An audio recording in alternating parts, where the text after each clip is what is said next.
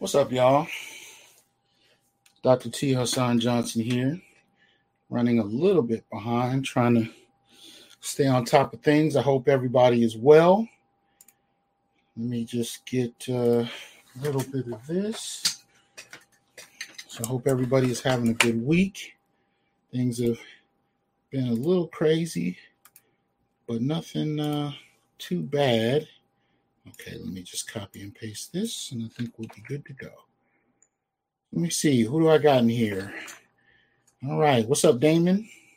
Uh, Officer Faulkner, what's going on, man? Malika, MLR, what's going on? Uh, Chief of the South in the house.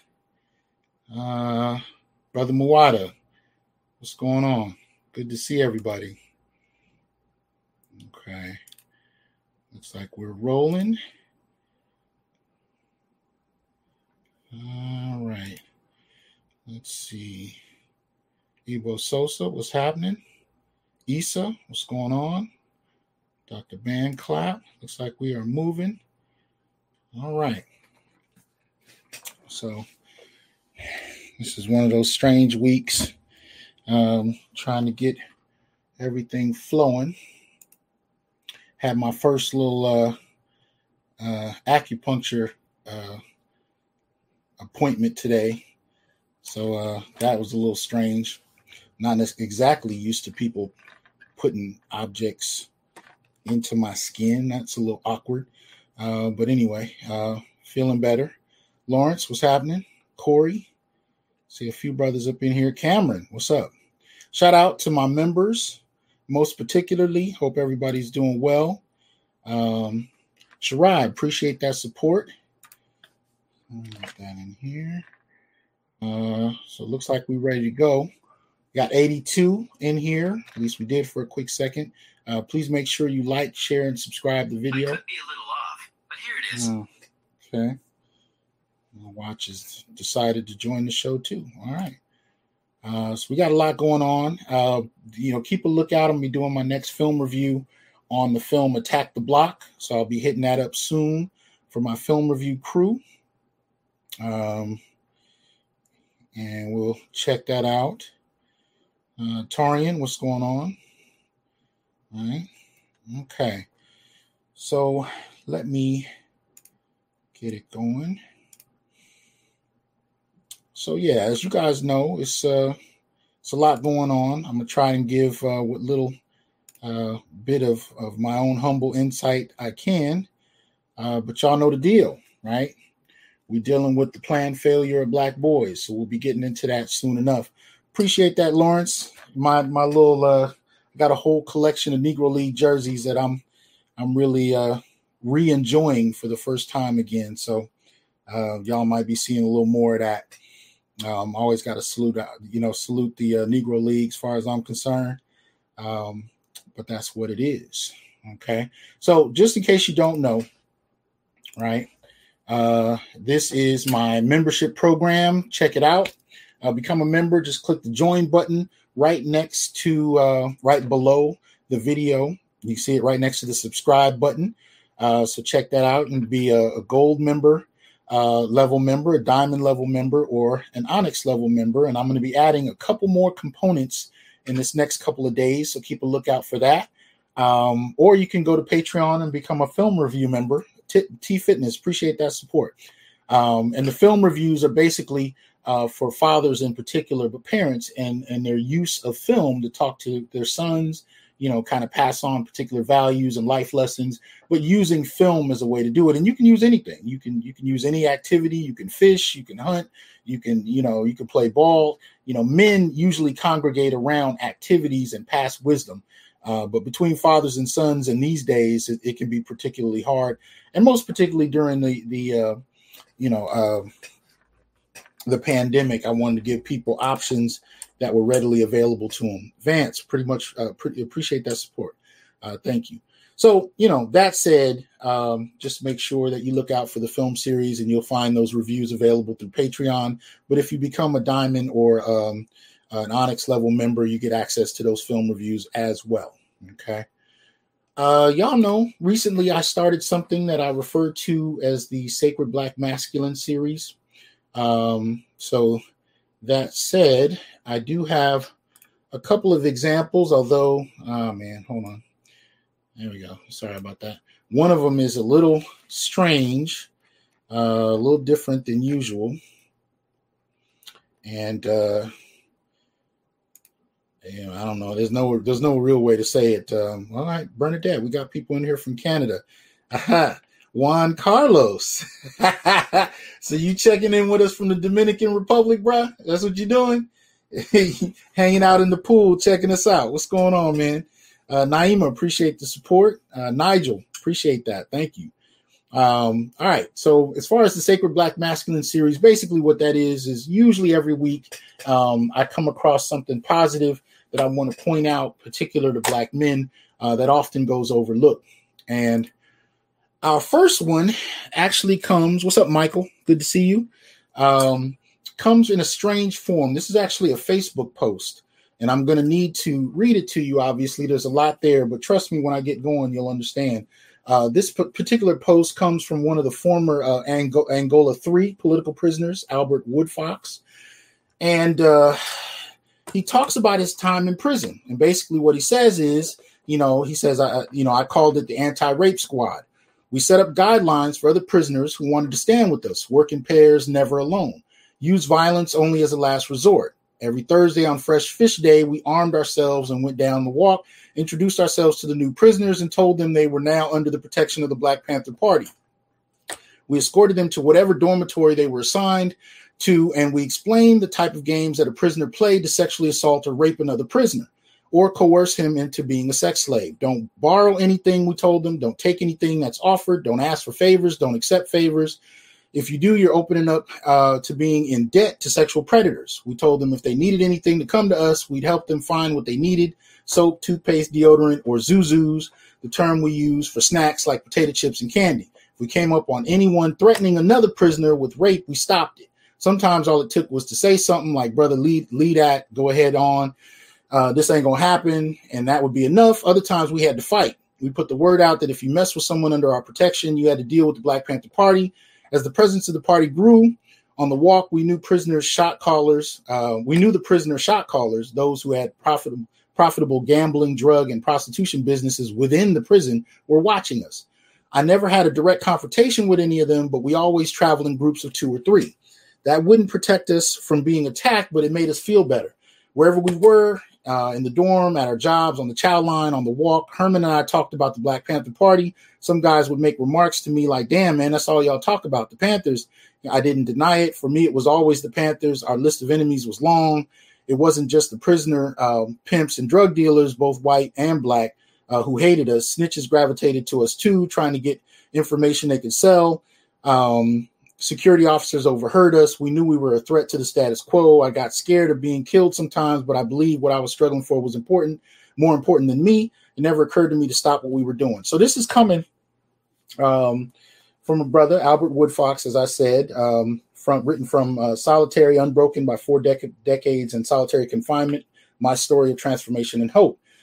The reason I read this is um, this is a type of protection that we don't talk about uh, and even when we talk about the Black Panthers, we don't talk about that. Uh, we talk about their community protection programs in terms of carrying guns, but we don't talk about the the ways you know in which they invoked a certain type of brotherhood in a strange environment under questionable circumstances.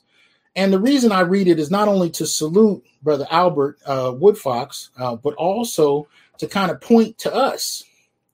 And I'm saying if these brothers could protect each other in prison, can we support each other out here? Hell, can we support each other on YouTube? You know, at the end of the day, can we figure out how to invoke a brotherhood um, that we know needs to exist because there's nobody else coming for us? And you hear that a lot on YouTube, and it's true. There's nobody really kicking down doors to protect and help black men. It's just not happening and the statistics show us that it, it's getting worse depending on what particular stat you're looking at. But the point I'm getting at here is that we do need a brotherhood, and and I think a piece like this is inspiring. So shout out to ACKS on Facebook. I pulled this from his page, but I found it inspirational, um, and I, I wanted to share it uh, to kind of inspire us to look to find new ways to support one another. Um, MLR, appreciate that support, sir. And thank you for being a member. Dark Knight Mentality, what's going on? Good to see more of my members in here. Um, but yeah, so that's why I have him in the Sacred Black Masculine uh, series because at the end of the day, I don't know if I've heard too many stories about brothers protecting each other's virtue, uh, but more than that, um, serving as a, a, sort of inspiration for us to protect each other in different ways. Because I think the conversations that have been going on in social media and on YouTube have a lot of potential for Black men, especially at this political moment. But none of it's going to matter if we don't actually, you know, make use of it. Uh, somebody shouted out to me that I see what happened with Ice Cube. I just got a you know a text on what happened with him, but I didn't get a chance to read it because I was starting the show, so I'm a little behind. Grinch, what's going up, man? Appreciate the support. Green Gorillas in the house. Hope y'all make sure you support his channel. Um, you know, very powerful brother. He's been doing some incredible things recently, so check him out. The next one in the Sacred Masculine series is a young brother uh, named Lamonte Pierce, and this brother developed a lead filter um, straw for drinking water. Now, this is a couple years old, but I still found it necessary to shout him out because I ran across this. And like I said, Sacred Black Masculine series is going to be kind of random. It depends on what comes across my desk, but I wanted to shout him out. So this basically is about a Jackson State University student um, who developed his new invention that will help fight lead problems in drinking water. Uh, Lamont Pierce patented an innovative straw that he said successfully filters lead and other contaminants from drinking water. Pierce said he created the clean straw, which is what it's called, the clean straw, uh, because he got tired of getting boil water alerts from the city of Jackson. Walmart, the world's largest retailer, offered Pierce a vendor contract to supply 4,000 stores with his filtration straws. Pierce said he hasn't accepted the offer, but hopes uh, to sell his clean straw in major stores. Now, that was a couple years ago, and I hadn't had a chance to follow up. I just wanted to kind of get this out so you guys can check him out and see, um, you know, what what's been going on with him. Force Windu, what's going on, man? Appreciate the support. Um, and remember, after the show, we will have an after show just for my members. The link is already in the community tab. So as soon as we end here, I'm just going to go straight to there and members you'll be able to log in and we'll go from there and diamond and onyx level members will be able to come up on screen and we can dialogue about the subject of today's show okay all right so shout out to those two brothers 227 people watching please make sure you like share and subscribe you know the deal support the channel uh, if you would it's much appreciated um, we can go from there so on to our current events y'all know the deal um, starting out, those who haven't checked this out, story about young brother named Navon um, Baker. Uh, apparently uh, was found hung. Right, um, this is in Orlando. Uh, documents released Tuesday detail how Orlando police and the Orange County uh, medical examiner's office came to the conclusion that the death of 22 year old black man found hanging from a tree in a park on the city's west side was a suicide, according to them. Baker's family has disputed the findings and believe foul play is involved. Uh, they have been calling for Orlando Police Department to reopen its investigation, but the agency has stood behind its ruling. This is according to the article I found. Again, there may be an update that I haven't run across. However, uh, the tweet that I was sent about this uh, said uh, that uh, he was found hanging uh, um, with his hands tied behind his back, bruises on his face, and missing teeth. I don't know that. The article I found didn't corroborate that, but the tweet said it. And so I'm just kind of putting up, that up there for consideration so you can do some research yourself. But I will say um, this is about the fifth or sixth black male we know of in this last year, at least, who's been found in public hanging somewhere. There's been at least one sister, at least, that I've, I've heard about. Um, and I would say that in this era, black folk, particularly young black people committing suicide, I highly doubt ropes is going to be the method used. You know, at the end of the day, you know, there's a number of different methods. I'm not about to give people ideas. You know, if that, if you're, you know, again, teetering on that bridge, I highly suggest you call the suicide hotline, get in touch with friends, get in touch with anybody that can be a supportive voice, uh, because, uh, you know, we definitely don't want people taking their lives. But at the end of the day, I'm just saying, I don't think that young black people in particular, you know, especially under the age of 25, are thinking about ropes. You know, it's just, you know, I, I just don't buy it. Uh, so as far as I'm concerned, this is a lynching. Um, and this has been happening. And, and the, the thing about it is, it's been going on with black men, right, for the last few months. And I've heard very little about it. Very little, which is one of the reasons I bring it up here. What I try to do with the current events is bring up things that I think are important that don't get the kind of shine and airplay they deserve. So, um, looking at this particular story, I, I, I, believe it's a lynching. I'm waiting for more information, but at the end of the day, um, this has been happening for a minute. And again, it goes under the radar, and nobody really has anything to say. Okay, so check that out, Navon Baker. Look it up yourselves. Keep up with the story best you can, and feel free to share with me anything you can about what uh, what may come out because I don't always get uh, follow up to follow up on all the stories I kind of bring up. I'm just putting this out there to say something to think about, uh, something to follow. All right, this one was rough. This one was rough, y'all. Uh, WVUA 23 News reported apparently by Chelsea Barton.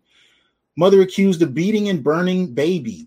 Jaslyn Smith, 27 years old, is being held in a Tuscaloosa County jail charged with aggravated child abuse. She was initially charged with willful abuse of a child in August after confessing to beating her one year old child with her fists. The abuse was captured on cell phone video. Court records filed October 1st reveal that investigators discovered more videos of Smith allegedly abusing her child by holding him down while burning the back of his leg with a lighter and hitting the baby over and over very hard with the belt on the baby's bare back. Smith's bond is set at $60,000 there's a number of these kind of stories that I'm going to talk about today, and I've been talking about, and likely still will, because um, I'm not saying this is the the influence behind this particular story, but I've been seeing a lot more of these kind of stories lately.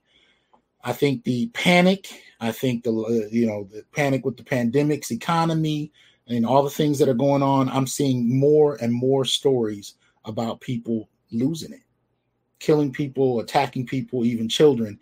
Out of and, and, and it's not to say this hasn't been happening. It has been. Um, and it's often black ma- males that are kind of the, the face of random violence, even though there's plenty to go around. But I'm starting to see stories about people you don't normally see in the news doing these kinds of things. Now, uh, in terms of this particular story, uh, I don't know what kind of mental illness issue might be going on here uh, what's going on with this woman, but it is nonetheless something that often will fly under the radar after a while. And yet, um, it's something I think needs to be paid attention to, right? Um, yeah, exactly. Uh, Kalan Jakala, only $60,000 for violence against an infant, right? So that in and of itself is is ridiculous. And again, a number of the stories I ran across in the last couple weeks that were at this level or worse has had kind of the similar kind of um, uh, you know uh, impact in terms of the law. Um, they've been able to get off. NJ Profit appreciate that support. Um, so yeah, it's been it's very been very light in terms of how they're treated by the law in comparison uh, to what black males often experience, but it is nonetheless where we are, right? Um, let me see here. Okay, this is another one. Community mourns Sacramento High School quarterback who was shot and killed. Jalen Betschart, Betschart, I hope I didn't mispronounce that. Jalen Betschart, 17, was found dead from a gunshot wound in his car after it crashed into a power pole in Sacramento, California. Um, uh, the high school is grieving the loss of their star athlete uh, who was uh, shot and killed October 3rd in broad daylight on my birthday, no less. Um, Sacramento police arrested another 17 year old boy on October 8th in connection to Betschart's killing. It happened in the 3 3800 block of Jackson Road. Betschart was found dead in his car from a gunshot wound after it crashed. So uh, that's all we have. That's from an article from ABC 10. Um, you know, so my condolences to the Betschart family and to this young brother. Uh, but these are the kind of things that are happening across the country. And, um, you know, black males in particular are highly vulnerable so just to kind of shout that out. Um, and if you if you know his family or you live in the Sacramento area, you know, try and find ways to extend your condolences if at all possible. Right. Now this one is a trip. This one is a trip.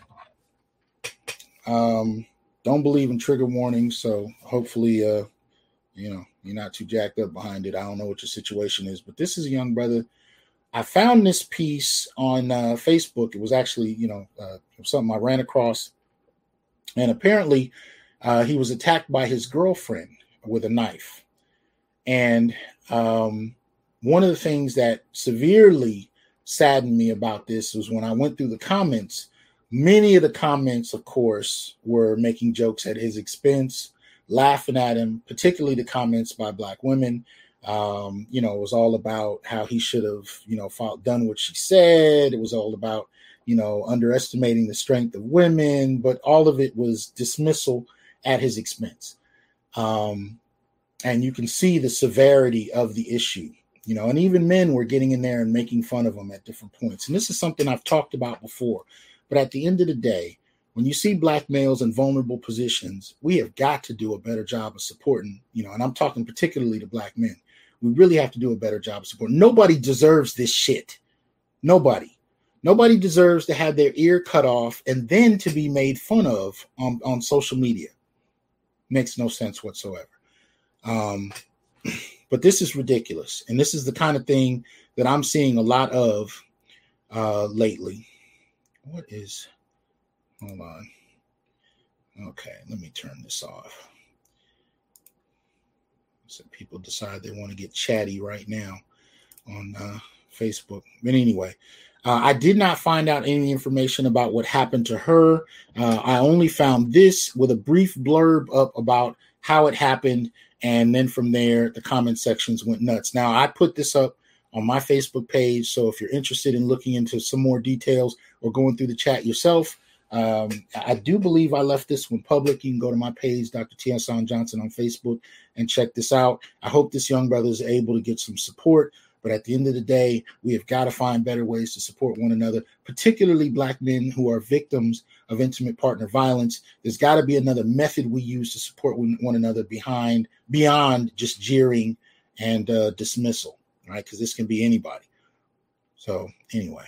Um, but again, yet again, if anybody wants to argue that you know intimate partner violence doesn't happen to men or men can't be victims of it, there you go. Right. Speaking of which, uh, this actually goes to a Disney Channel star. I'm not familiar with Disney Channel's character, you know, stars. I don't follow them, but I found this one interesting. Uh, Ronni Hawk charged in domestic violence case. Uh, this is a TMZ article, but basically, uh, LA City, City Attorney slapped her with three misdemeanor counts for the July incident. She's now facing charges of domestic battery, assault with a deadly weapon, and brandishing a knife. Law enforcement uh, said that uh, her boyfriend, Miles Fallon, and she got into an argument. Things escalated when he bolted from the house. Uh, we're told Ronni grabbed a knife and chased after him while he was in the parking lot. Cops were called the scene and she was arrested. See, so these kind of things, like I said, we're seeing more and more cases this, cases of this happening, right? And a lot of this is emboldened by the fact that you know women are still not sentenced the way men are for the same crime. About sixty three percent less sentence, uh, less of a sentence for the same crime as men. So I think after a couple of decades of this kind of bifurcated treatment, uh, there are many women that have grown up in a culture where, for them, abuse is more than acceptable uh, and within the realm of what they're allowed to do. But for men, we know that uh, even just the accusation of abuse uh, can end your career, can damage your reputation, you know, irreparably, uh, can land you in jail. So it's very much um, a one-sided dynamic, and, and now we're starting to see women being arrested more, a little more for this. But again, they're often not given the sentences that men are. So I, I put these cases out there mainly because there's still a lot of people that don't believe it's even possible, but also because um, I want brothers to be safe. I want you to protect yourself. And sometimes using your own hands to defend yourself can end up locking you up. So I'm not mad about the fact that this dude took off. You know, I'm not mad that he uh, that whomever called the police and all of that. We we actually have to start um, using you know more traditional methods because more often than not, the response I hear from brothers is what we would do ourselves if we were in the situation. But you know, usually the responses I hear would likely end up with us locked up. You know, pretty much. And I'd like to see us uh, in, in, engage in another uh, course of action that keeps us from being locked up that much more, especially when we're actually not guilty of anything more than wanting to defend ourselves. So, brothers, please be careful. Please be strategic. Go back and listen to the show I did with attorney Dennis Sperling and listen to the advice he gives black males who are in situations where they might be in relationships like this that are dangerous. Listen to the advice he gives about how to navigate that, right? Okay. Now, this one, I got to shout out Kevin Samuels. He actually brought this up on his show the other night, uh, and I decided to look it up and check it out for myself. Um, and the reason I checked it out was not because I didn't believe it. I did know about this already. I just wasn't aware of this particular article. And it's very much in line with a show that I was going to do a couple months ago, but I never got around to exploring black men's, particularly heterosexual black men's sexuality and the things that people assume they know about black men versus what is actually true. Uh, this article confirms a good portion of what I was going to report on, so I'm happy that uh, the article is out. Um, but it, you know, as you can see, the title: "Men Fake Orgasms Too." Right? Uh, research suggests that men fake orgasms in one out of four sexual encounters. Right? Uh, 2010 study: psychologist Charlene Muehlenhard and Sheena uh, Shippee asked 180 male and 101 female college students to complete an anonymous questionnaire asking them how often they faked orgasms, if at all. Among the participants who had sex, nearly 30% of the male participants uh, reported faking orgasms compared to 67% of the female participants, while most reported faking it during penile vaginal intercourse. Some reported faking it during oral sex, manual stimulation, or Zoom sex. That is a thing now, I suppose has a name, Zoom sex. Uh, but either way, uh, again, the, the kind of assumptions most people make, and sometimes I hear this from men themselves, is that all we need is a wet hole. Well, human beings are a little more complex than that, and believe it or not, so are men. Um, it, there actually is more that goes into that uh, in terms of what motivates and, and, and stimulates men and this belief that um, all men need is a wet hole is one of the things that I think has led to the objectification of men, right? Uh, so what we end up dealing with in relationships is women tend to have a long list of desires in a man, and uh, the kind of under the table belief that many women have is that in exchange for your height, your income, your accomplishments, your property, your possessions, all of those kind of things in exchange for all of those things as long as you meet the bar that they've you know that we've started to hear since the 1980s about six figures and all of that kind of stuff as long as you can meet that what you get in exchange is access to her body. This is the kind of scale we're functioning on and i and i can't tell you how often i hear about it right? Men have to have all these accomplishments. Women don't really have to have anything but really it's not that they don't have to have anything. It's just that they believe subtly that all men need is access to their their body. And that's it. So vagina for all of these, these accomplishments. That is hardly the case and that does not do it. And these studies like these kind of confirm that men are more complex than that. So uh, it may be enough for him to take the sex in the moment, but it is not enough uh, for a man to keep it. Uh, legends, uh, appreciate that support. Thank you very much. Um, got about 366 watching, so please support the show, like, share, and subscribe. I think I've started to lose subscribers. I had a brother reach out to me and explain that uh, he was unsubscribed from my channel and didn't know it for about three weeks. So um, I may be losing some subscribers. If that's happened to you, uh, you know, please make sure you resubscribe and and, and share the channel with others. Uh, much appreciated. Black Uru, what's going on? Uh, yeah, he says telling a woman you aren't getting off with her can end a relationship real fast. Absolutely. Absolutely. And this is again one of those kind of things that women don't believe is possible um, you know, because the idea is that you're supposed to just be happy with the sex, and how dare you not be? It's not even a fathomable concept. But even some men would ask, well, how exactly can you fake it? And there's a lot of ways. I mean, you'd be surprised how many people don't actually inspect the condom after its use, or uh, even if you're going raw, which I wouldn't recommend uh, unless your your circumstances are are well thought through. Um, you know, some men can claim to have, you know, come to orgasm and ejaculated and, you know, make the argument that they haven't produced much, you know, whatever. There are all kinds of ways that men do it, but yeah, faking it is a reality. It is what it is. Right. Um, Lawrence, you crazy. Uh, Hold on. Where did Ebo Celso say? He says she might chase you with a blade too. Uh, unfortunately, yeah, absolutely. You know, but a lot of that again, you know, goes to you know how we've taught girls, especially at a young age, but girls and women that uh, sex was all they needed, vagina was all they needed, and you could subdue any man with it. Any man will chase you. He will do whatever you want. It is an adequate trade for anything you want. All these kind of you know, I, I flawed ideas um, and we have really overvalued uh, sex in that way. All right. Next one up Monterey cop accused of ramming ex's car into her own while baby on board, beating man with a bat.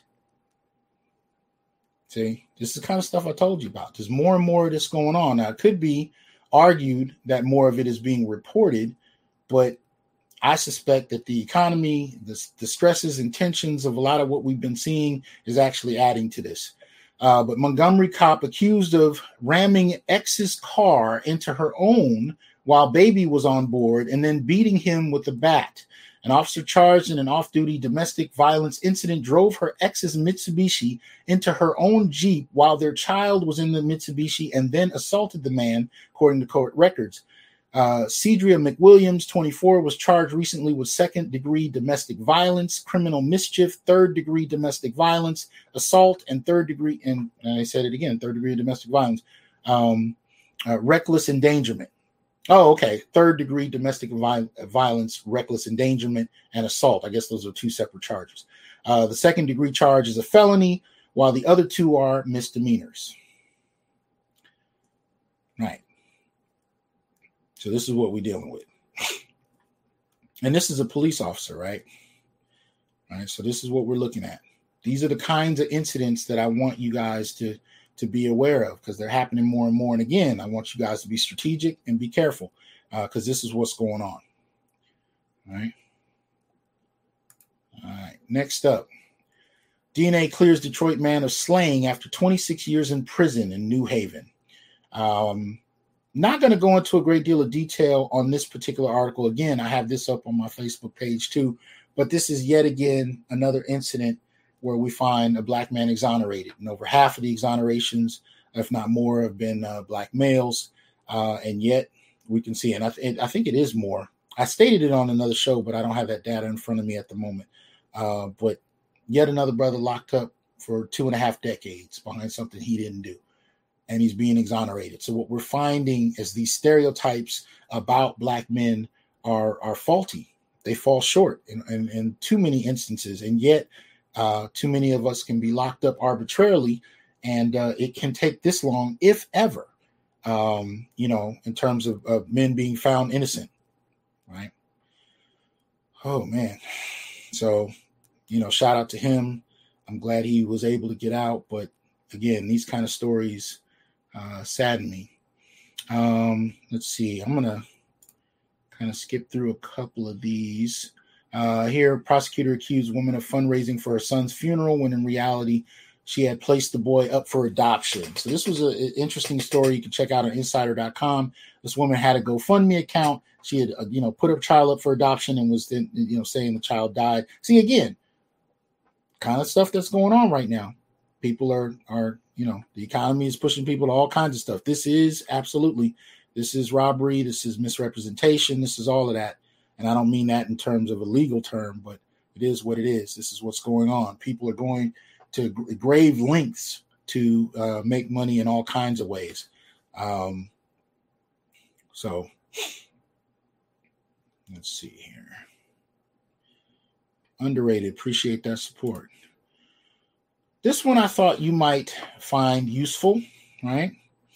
Uh, tactics young women use to resist condom use when a partner wants to use a condom. I'm going to let that sink in for a minute. Just let that sink in for a little second. Tactics young women use to resist condom use when a partner wants to use a condom. Although there is a growing literature on men's condom use resistance, they call it CURE or CUR tactics. Um, you know, example being, you know, direct requests or deception. Little research exists on women's cure tactics. This study investigated young women 18 ages 18 to 21 self-reported use of cure tactics since age 14 and related individual difference factors. Participants included 235 sexually active heterosexual women from a nationwide convenience survey sample who completed a newly adapted women's version of the condom use resistance survey. Consistent with the limited previous research, women were most likely to use risk level reassurance, 37.9%, and seduction, 33.2% tactics. All right, so they're using risk level reassurance and ta- seduction tactics. A higher frequency and quantity of alcohol consumption, particularly prior to sex, lower perceived risk of sexually transmitted infections, and a history of STI diagnosis were associated with having previously used a greater number and variety of cure tactics. This highlights the need for uh, cure prevention and intervention programming for women. Future future research research should specifically examine women's rationale for using cure tactics and utilize longitudinal and experimental methods to further elucidate directional and causal relationships among individual level risk factors, cure, and negative sexual health outcomes. So basically, what it's saying here is that you know we all know that there are men who use tactics to avoid using condoms from just making the request that they don't have to wear it to you know lying about having it on or taking it off when she's not paying attention we've all heard those kind of stories but this study having been done with 235 uh, women actually found that almost 38% of women use what they call risk level reassurance meaning could, and that could be anything from "Don't worry, I'm on the pill" or "I'm on birth control" to "I'm not ovulating" or "It'll be fine." And you know, men actually taking that at face value, uh, and then you know that's up to 38% of women who are using that kind of reassurance, uh, and the other kind being just seductive tactics, right? You know, before a conversation about condom use coming on, um, you know, she may engage in oral sex, she may begin to dance for you, take things off. Seductive tactics that distract from condom use. And this is something we find happening in my assessment, most particularly with um, you know women who are definitely interested in um, not just uh, not having that to feel condoms, but are, who are actually interested in reproduction. Uh, whether the man is interested in that or not. Father's time, appreciate the support. Uh, thank you, appreciate that as well. Right. So in these kind of instances, nobody talks about the ways in which women contribute to this dynamic. We just punish men. We shame men, right? You know, if there's a an unwanted pregnancy or a passage of an STI or anything like that, it immediately becomes what men didn't do. But as this report, as this paper finds, um, written by Rhiana Wegner, Melissa A. Lewis, Kelly Cue Davis, Elizabeth C. Neilson, and Jeanette Norris, um, this is something that women participate in to a great extent as well, right? So something to put out there and check out. Ah, okay, interesting, right? So this one comes up, and this has to do with with what what what kind of caused uh, tonight's show. What's up, Kendra? I see you in there. Um, let's see. All right, so this is a, a Facebook message I was sent. Right, my son's interse- intersectional feminist teacher was caught sabotaging boy grades for a funding issue. The girls had to do better than boys, so high performing boys were sabotaged. Um, right? Uh, appreciate that, Evo Sosa. Thank you for the support. Right. So what we're looking at here is what one of the pieces. There are about three pieces that spawned uh, my desire to do tonight's show because y'all know a couple weeks ago I dealt with boys, black boys in particular, in regard to reading. So we'll go through a little bit of that data in a little bit. But this particular piece I found interesting because it talked about the role teachers played, right, in in the impact on boys. Now this is not necessarily race specific. And what we're finding is that boys are doing, you know, worse than girls across race. So I still found it relevant, but it talked about the ways in which, in order to meet funding needs, that teachers can participate in sabotaging the performance of boys. And I, I thought that warranted um, uh, some discussion, right? Some dialogue. And I wanted to go from there. Yes, please hit the like button. Please share. Please subscribe. Um, as I said, I don't know why I may be losing subscribers, but I do want to get more of you in as, as possible. Uh, Kalonjakala, appreciate the support. Thank you. Um, so I'm going to show you a couple of the other follow up pieces that kind of contributed to this, and then we'll dive in. Okay. Even preschoolers face racial bias, study finds, right? Both white and black preschool teachers are biased against black boys. I will read that again. Both white and black preschool teachers are biased against black boys, according to this piece on usnews.com. Uh, racial bias against black students began long before they got they, they get to their teens. It starts in preschool, according to a study released today from Yale Child Study Center. The study was conducted as a two-part experiment. In the first part, educators watched black and white children together, and in the second, they read vignettes on misbehaving students. In each situation, they were asked to identify and rate bad behavior. The researchers showed 135 teachers a video of four children playing a black boy and a girl, and a white boy and a girl, and asked them to look for potentially problematic behavior. Here's the catch there was no challenging behavior in any of the videos, right? Using eye tracking technology, the researchers found that the teachers, both white and black, spent, spent much more time watching the black children, particularly the black boy. It was exactly what Gilliam's team expected to find based on preschool disciplinary rates. Implicit biases do not begin with the black with black men and police. They begin with young black boys and their preschool teachers, if not earlier. The, the study suggests that both white and black teachers spend more time focusing on their black students, expecting misbehavior. All total, 42% of the teachers uh, believed that black boys needed the most attention, while 34% indicated the white boy, 13% indicated the white girl, and 10% chose the black girl.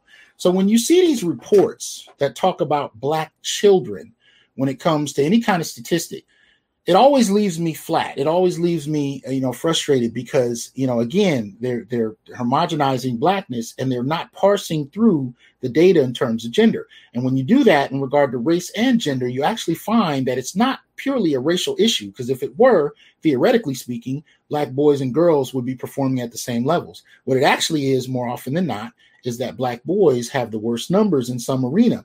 So when you begin to hear activism about what black children need, it's presented as black children. And you all know this is what I mean by flat blackness, right? When it comes to advocating for a political issue, you know, the, the, the poorer numbers of boys are considered valid. They're not parsed out, they're not often talked about, but it contributes to this of this idea that black children as a whole need more help you know, and that's that kind of flat blackness. All of a sudden, everything is the same when it's convenient for, you know, articulating a need for resources or policy for Black children. But you don't hear that broken up by gender. Because again, if Black women are going to, you know, higher ed in higher numbers than any other demographic, that would suggest that the problem is really not with the girls. But why do we have a problem pointing out Black males? Well, it could be that whenever we do, the first assault we hear, particularly from feminists, is that we're leaving the girls out. Nobody even asks the question statistically, do they need what we're talking about? But we're punished for doing so. So you're not allowed to target boys. You can target girls. You can target girls, particularly for things that they're not suffering from as bad as the boys, but any targeting of the boys is immediately considered misogynist and sexist even though the boys aren't going to college in any significant numbers. The boys are not, and it's not to say that college is the only route they can take, but if they're being barred or if they're experiencing the fallout of something nobody else is, that warrants attention. Uh, shout out to Tubi, appreciate the support. Um, uh, Miguelito, appreciate that. Uh, thank you very much. Uh, Hosea, appreciate the support. Um, Gavin, what's, what's going on, man? Good to see you in here. He says a woman in Queens threw her newborn out of the window with the umbilical cord still attached a few days ago. Man, I. Mm. Damn. Yeah, this is what's going on now, people. This is what we're looking at, right? Um, all right, so going on a little bit more with this piece, federal education data revealed in June that black preschoolers are 3.6 times more likely to be suspended from school than their white counterparts. Though black children make up only 19% of preschool students nationwide, they account for 47% of out of school suspensions. In comparison, white children represent 41% of preschoolers and 28% of out of school suspension. So again, You know, they talked about black children in suspension, but based on what I just read to you in regard to um, implicit bias, who do you think is being suspended the most? Right. And really, the deeper question is why do we have a problem saying that? You know, my boy Green Gorilla talked about this on his show yesterday in regard to black men who won't speak up about the need for the you know the the warranted attention whether it be on this issue or any other that's particular to black males and the degree to which we concede to the feminist argument out of fear or to women's arguments that singling out boys is inherently a sexist gesture against girls. Uh, but the reverse is more than acceptable. We accept this and we follow through on this logic and we tiptoe and dance around not wanting to offend anyone that would find problem with centering black boys. And we need to stop doing that straight up. It needs to stop. So listen to Gigi, uh, his show last night. He went into a tear, right, rightfully so, about the ways in which we accept this kind of behavior and much more. So check him out when you get a chance. All right. Implicit bias may explain high school preschool expulsion rates for black children. Um, um, excuse me, high preschool expulsion rates for black children. So as you can see on the chart presented, um, in terms of tracking the eyes, which students, you know, are the teachers watching? This relates to what we just talked about in the last study, um, right?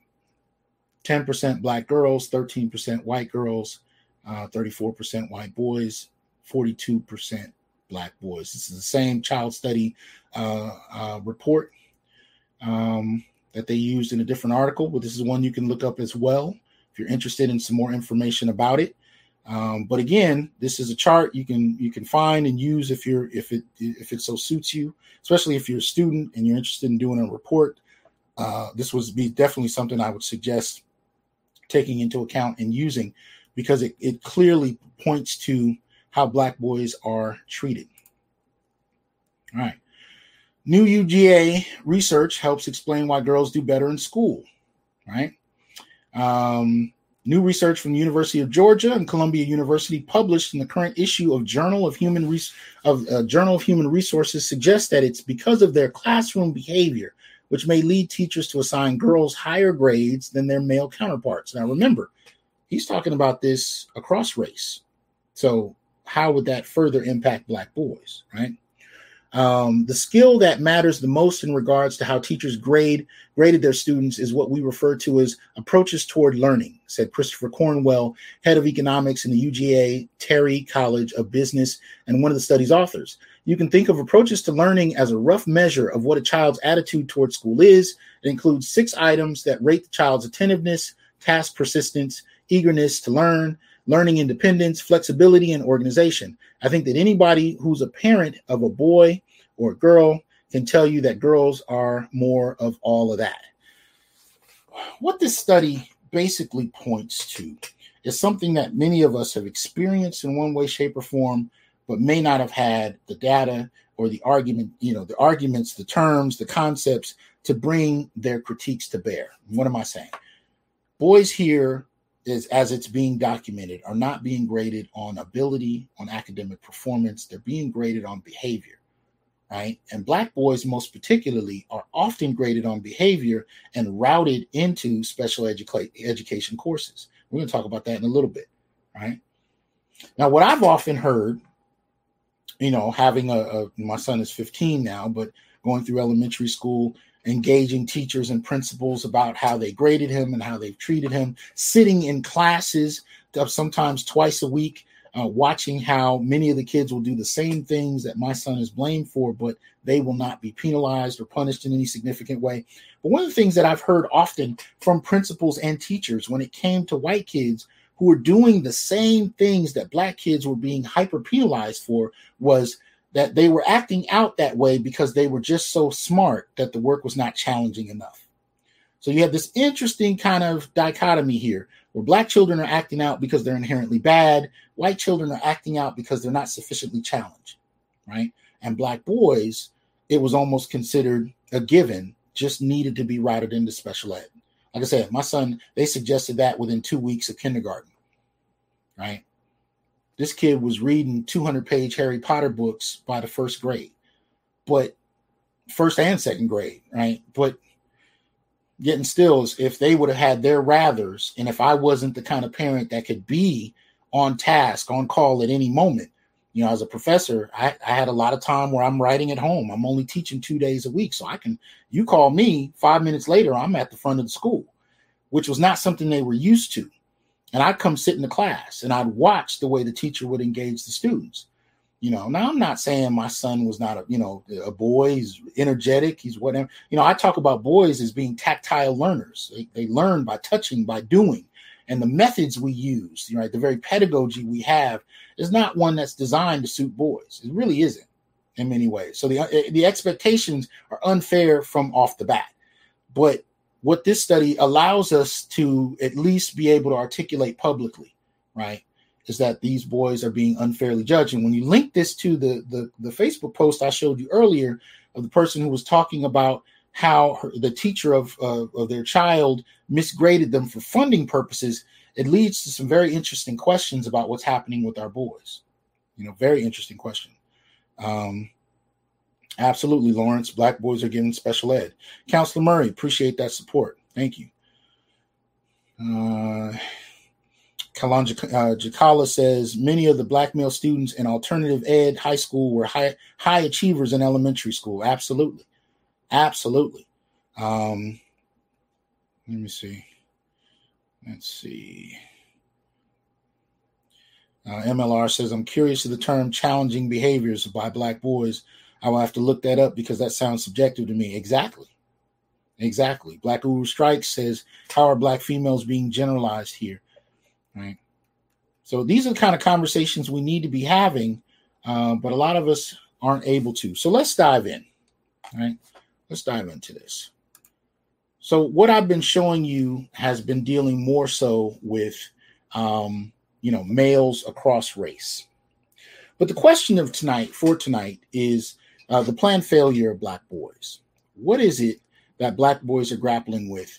How are they failing? and to what extent is it just a product of what I mean, what are the things I've heard, even from black academics? A lack of drive, a lack of interest, a desire to just play and not take anything seriously. And these are concepts that I'm seeing being directed at five year old boys, you know, at academic conferences. Uh, Two Triv, appreciate the support on the Cash App. Thank you. Um, let me see. All right. Well, let's look at a couple of the different things. And these are some of these are going to be a little random, but uh, let me see what I can kind of help us go through here.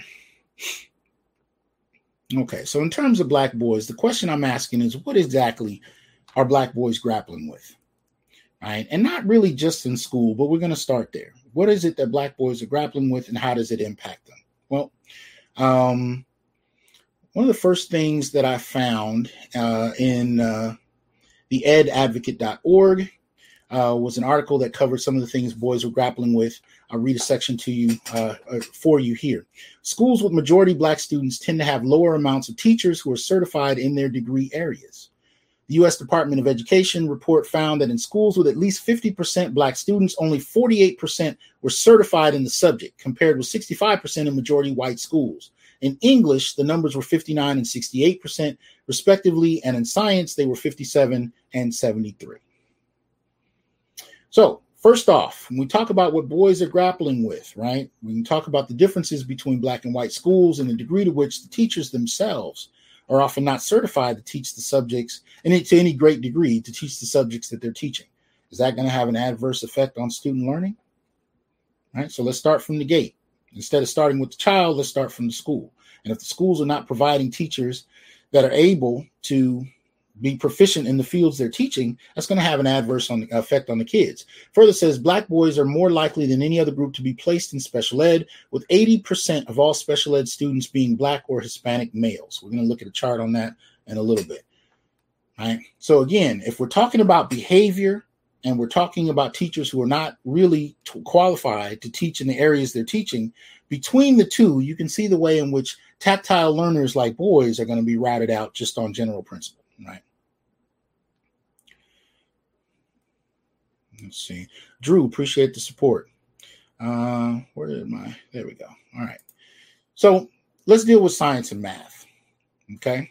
Uh, article I picked up on the New York Times uh, entitled Math Achievement Trajectories Among Black Male Students in the Elementary and Middle School Years uh, suggests that, for example, whereas science and math achievement continues to be higher for white, Asian, and Latino men and for girls from these groups, uh, black men perform at lower rates than black women in these subject areas right? Black men are severely underrepresented in, in the most rigorous academic programs, including gifted programs, honors courses, and advanced placement courses, while being vastly over, overrepresented in remedial academic tracks.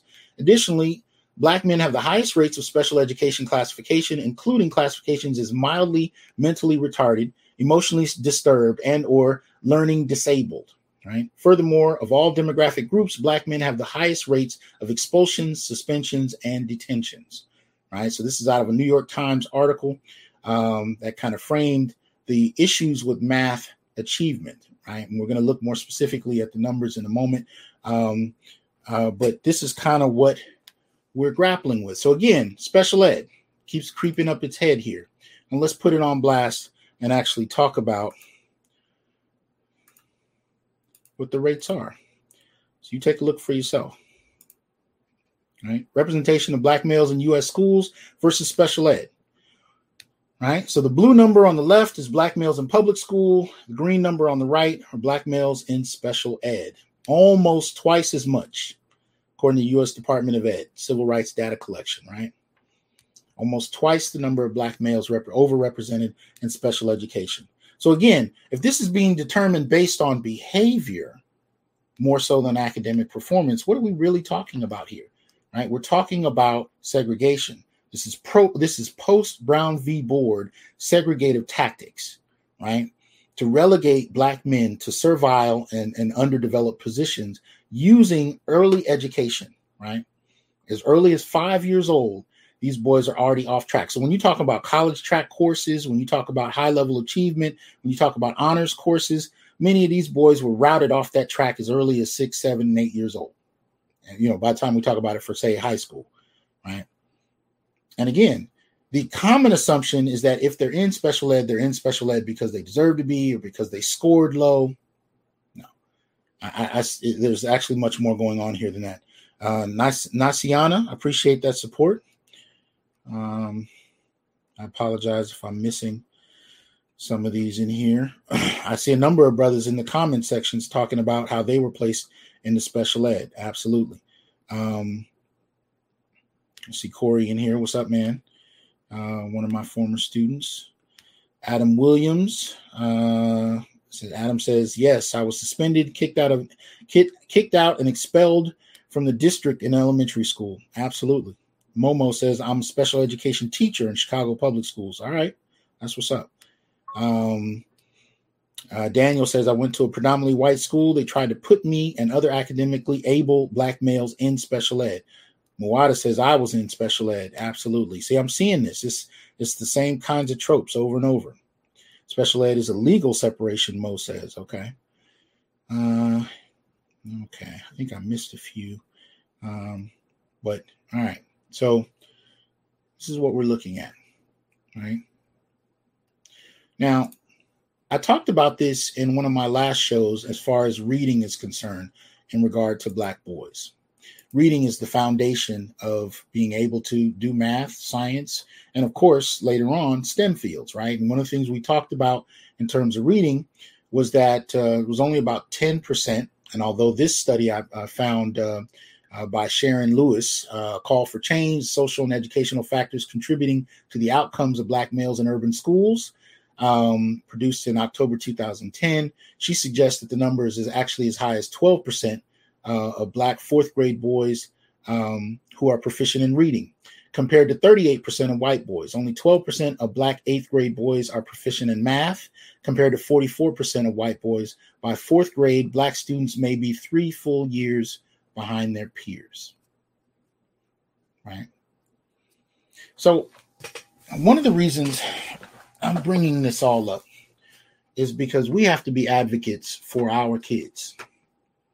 Now, you want to talk about homeschooling, which is something everybody's talking about right now, it's more than understandable. If you want to talk about being an, an, an avid, in your face advocate for your child, regardless of the environment they're teaching in, then you need to do that.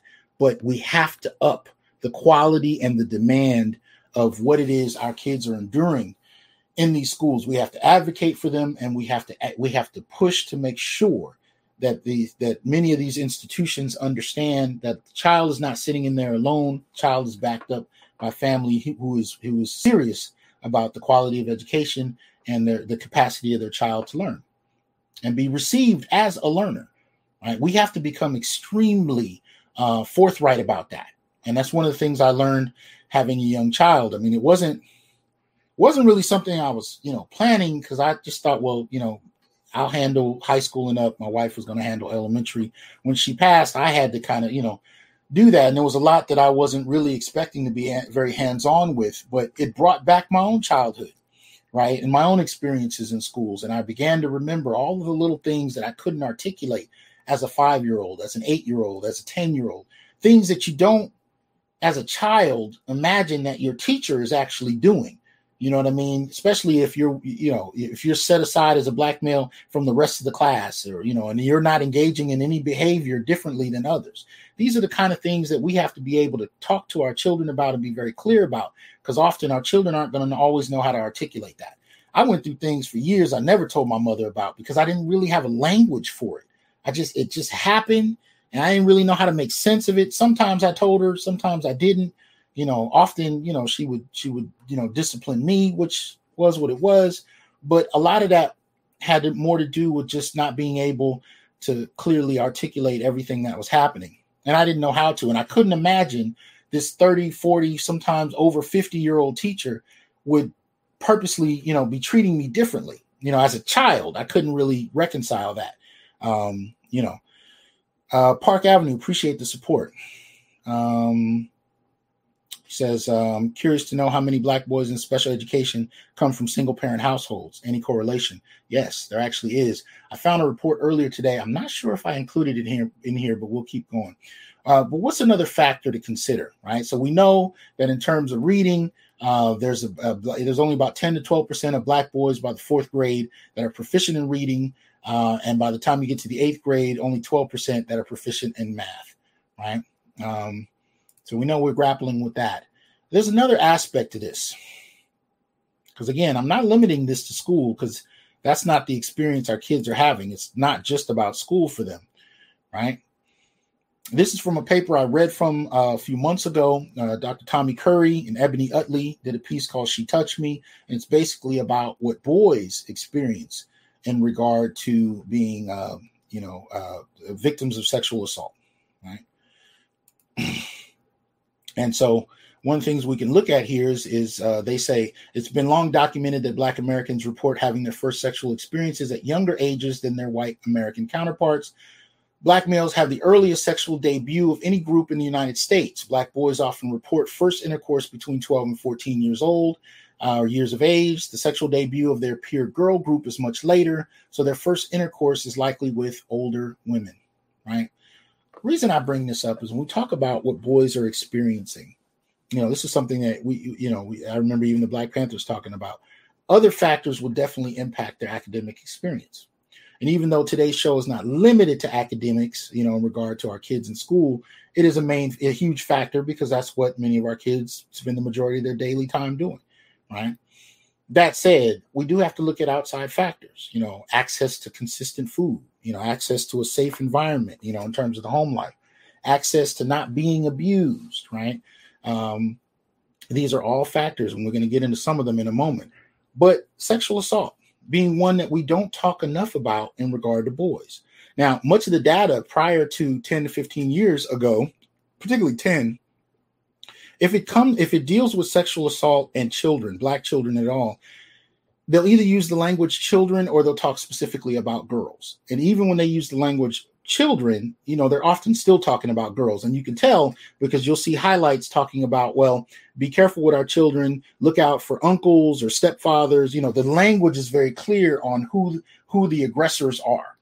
Uh, and it's not to say that you know some of the aggressors don't have both pedophilic and homosexual uh, tendencies. So yes, it could just as easily be talking about male victims, but more often than not, the aggressors are framed as males, and the whole discourse about black boy sexual victimization flies under the radar, right? So here you might have, and not it's not even a might, it's not even a might. Here you have black males, very young ages, right, who are not only grappling with being discriminated against in school environments, uh, but are also grappling with um, sexual victimization by women and men who are significantly older. And although we're told to receive this as some kind of rite of passage, uh, as you'll you'll you'll check out if you read uh, and at least she touched me, the psychological impact is still the same. Many of boys that go through these experiences have the same impact that the girls do, and nobody talks about that. The impact it has.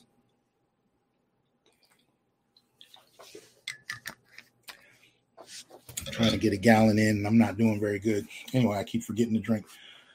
Nevertheless, this is what this is another aspect to the black male child experience that nobody talks about. And it has a direct impact on whether or not they're able to uh, participate, compete, whatever else you want to frame it as. Right? Let's look at abuse. Let's look at abuse. This one's based on National Child Abuse and Neglect Data System um, of alleged child abuse and neglect. NCANDS collects case level data on children who receive Child Protective Services response in the form of an investigative, uh, or I, I, didn't include the rest of that in there. Uh, damn it.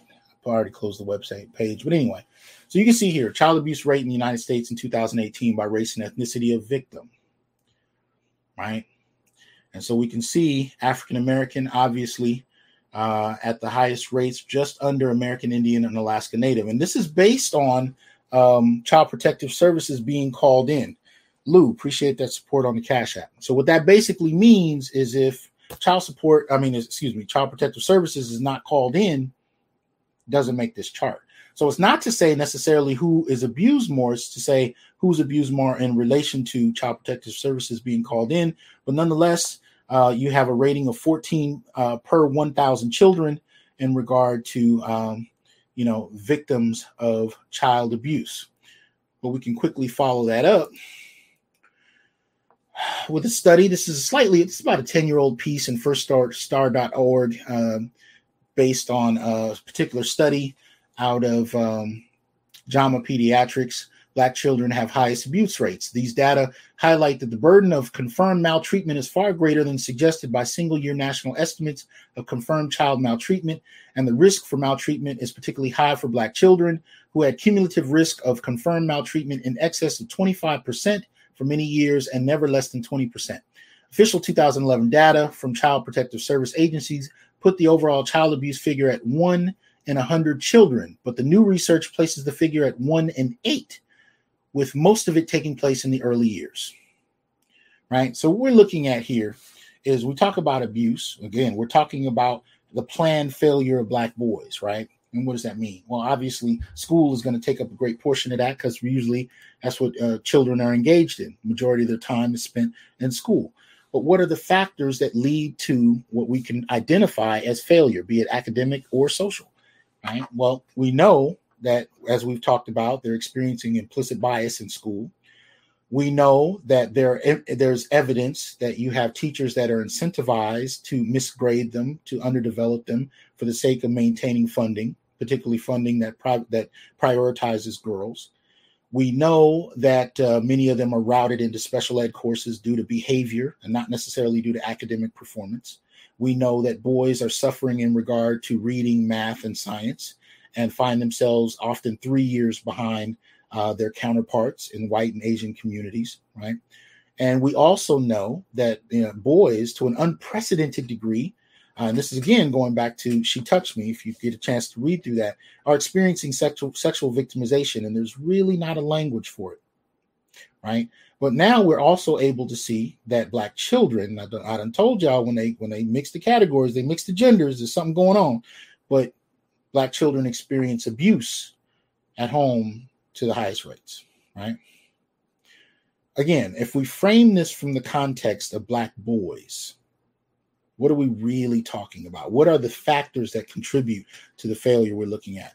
AB Media, appreciate you becoming a member, man. Good to see you in here. Um, all right. Okay, so let's see here. Not as savvy on keeping up with the chats, but uh, with the comments, but I'm trying to keep somewhat of a finger on what's going on. Um, yeah, trauma therapy may uh, be needed to be to be focused on for Black men and boys. Yes, Chris, I, I definitely agree. Uh, and this is one of the reasons that I brought up both sexual victimization and abuse, right? Trauma and the impact of trauma on performance, right? Because it's a factor we don't consider. It's a huge factor we don't consider. We talk about education.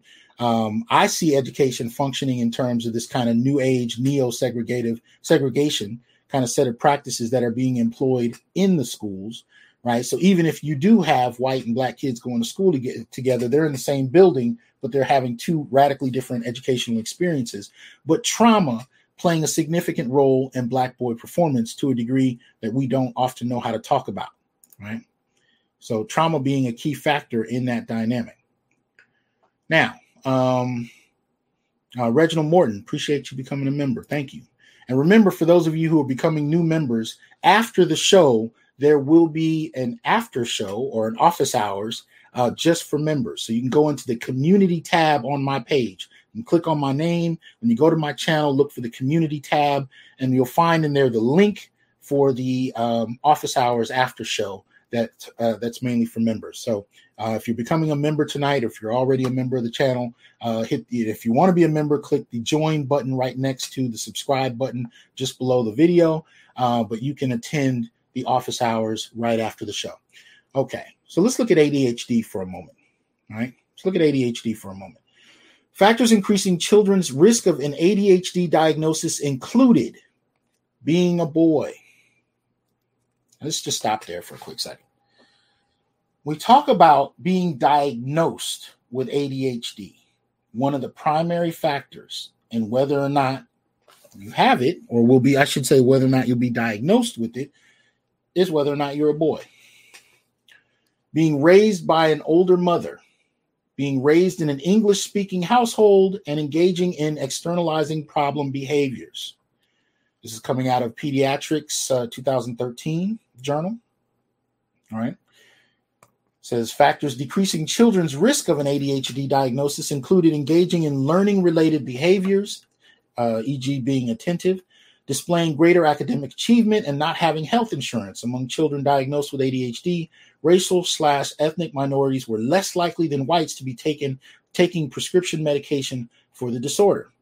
The second part comes from uh, race, racial and ethnic disparities in ADHD diagnoses from kindergarten to eighth grade, written by Paul Morgan, Jeremy Staff, Miriam Hillemeier, uh, George Farkas, and Stephen Makuzga. Uh, or what is that? It's Magzuga, excuse me. Uh, children who are African American are diagnosed with ADHD at only two thirds the rate of white children, despite displaying greater ADHD symptomology. And Hispanic children have also been reported to be underdiagnosed. Less is known about diagnosis disparities for children of other race, races and ethnicities. In addition, racial ethnic minorities who are diagnosed with ADHD have been reported to be less likely to use prescription medication. So, what is it we're saying here? Well, we're saying in regard to ADHD, what some of the data is pointing us to is that um, by and large, being ma- being a boy with an older mother in an English speaking household uh, and exhibiting externalizing problem behaviors is more apt to get you diagnosed and yet and still despite despite that racial and ethnic minorities were less likely to be diagnosed let alone be medicated for it uh, and children who are african american are only um, diagnosed at two-thirds the rate of white children. Interesting.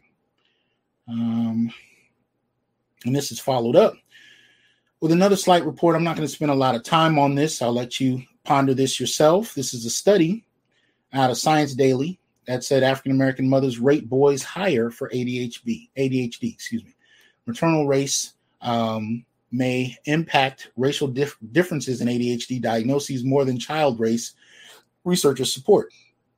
Sources Lehigh University. Summary African American children often are reported by parents and teachers to display behaviors of ADHD at a higher rate than children from other racial and ethnic groups. Uh, for the first time, researchers have found that African American mothers in a study rated boys as displaying more frequent ADHD symptoms than Caucasian mothers did. Interesting. So uh, the study, the way the study was done, they had um, you know white and black women sit and uh, perceive, you know, and watch child behavior in a controlled setting. And what they found was that African American mothers were more apt to acknowledge what they considered ADHD symptoms more often than Caucasian mothers did.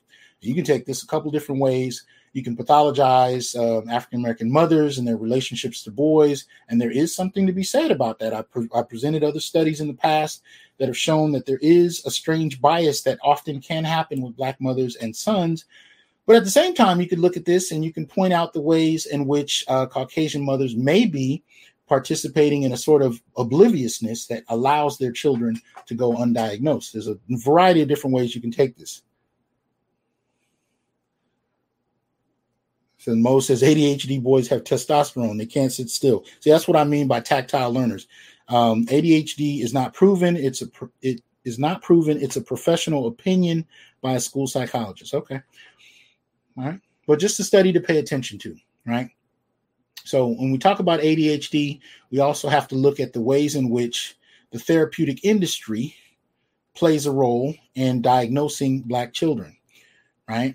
So we, we're, we're looking at the way educate the educational industry impacts our boys. We're looking at the way uh, trauma may play into what they experience. We're also looking at, in terms of what I just pointed out with ADHD, we're looking at the way the therapeutic industry plays can play a role in what's happening with our children. Um, Wayward Maroon, appreciate you becoming a member. But let's look a little further. Let's see what else we get here. So this chart here as you can see, um, is the percentage distribution of teachers in public elementary and secondary schools by race and ethnicity. So I'm going back to education for a moment. And we're looking at how exactly, hold on, I'm going to put this up all the way here. All right.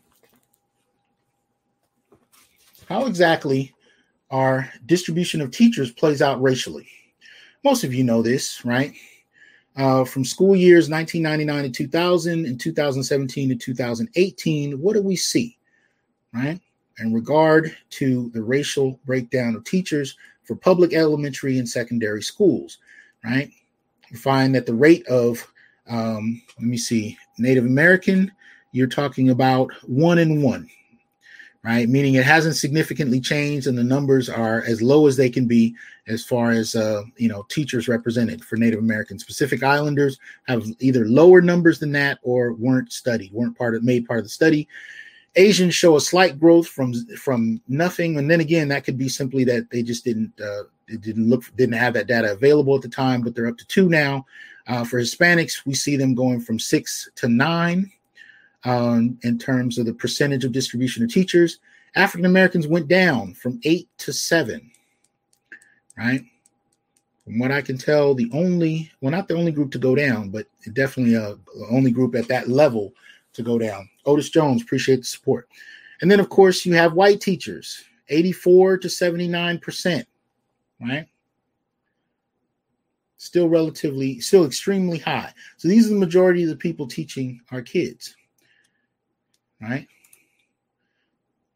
Let's take a look at how that distributes, how the distribution breaks down by instructional level and sex, right?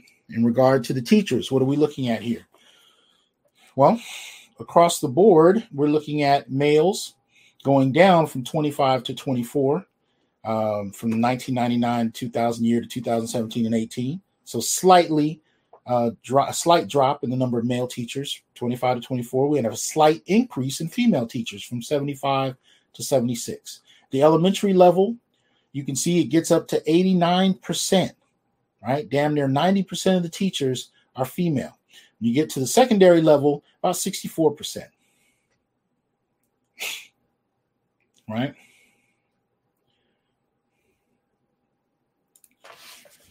So when we look at it in terms of race, in terms of gender, it is what we already know, right? The majority of the teachers are are white, the majority of the teachers are female. Is that going to have a direct impact on how their categorical opposite, black male students, are going to be perceived? Especially since we know from the age of five and onward, boys are perceived to be older and more dangerous than they actually are, particularly by white women.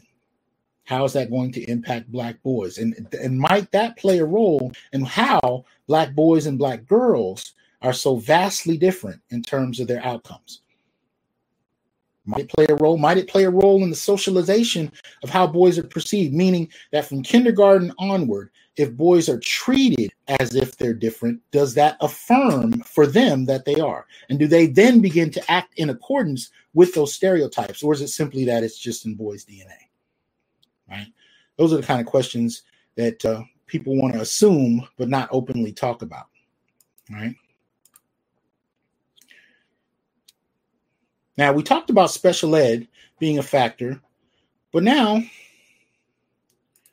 let's actually look at punishment overall, right? So, if this question of how white women, uh, most particularly, uh, but you know, for the most part, teachers in general are perceiving their students, how the educational environment is perceiving black boys.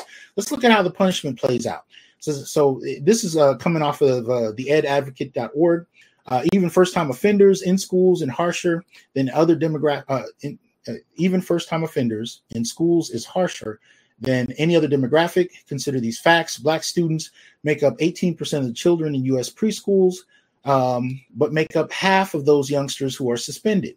Black boys receive two thirds of all school suspensions nationwide, all demographics and both genders considered. In Chicago, 70% of all students arrested in public schools are black, 75%, excuse me. So, school suspensions and certainly arrests is just the beginning of a life considered on the wrong side of the law for many black boys. By 18 years of age, 30% of black males have been arrested at least once, compared to just 22% of white males. Those numbers rise to 49% for black men by the age of 23 and 38% for white males.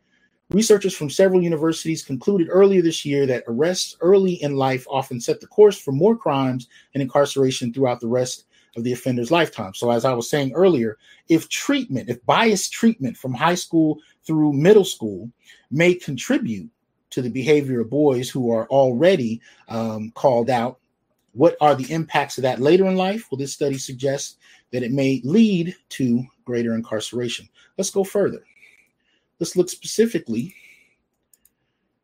right, at of school sus- suspensions. Right.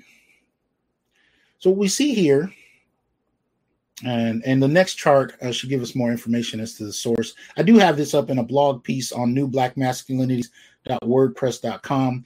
Um, I'll see if I can remember to put the link for the article and I put this in uh, in the description box. If I forget to in the comments after the video is done, please remind me and I'll go ahead and put the link in. excuse, me, put the link in. But as we can see here, African American boys and girls have higher suspension rates than any other peers. Uh, one in five African American boys and more than one in 10 African American girls uh, received an out of school suspension, right? So we can see clearly that there's a breakdown here on gendered terms. Now, as long as this, if this chart were reconfigured, and there are other there are other charts from this series that just homogenizes black, you can see how much more informative it is to further break this up by by gender and not just race, right? So there's nobody near black males. And you're going to either make the argument that this is just in their DNA, or we can make the argument that if they are biased, if they are treated with bias from kindergarten on, from preschool onward, does that bias contribute to later behavior? Interesting question to ask, right? Lou, appreciate the Cash App support. Thank you. So, up to 20% out of school suspensions for black boys. And the interesting thing is, I've lately been seeing a lot of um, you know, kind of reports coming forward about how we need to center our girls because they're being suspended. I have no problem with that. Nobody's trying to suggest that we shouldn't pay attention to it.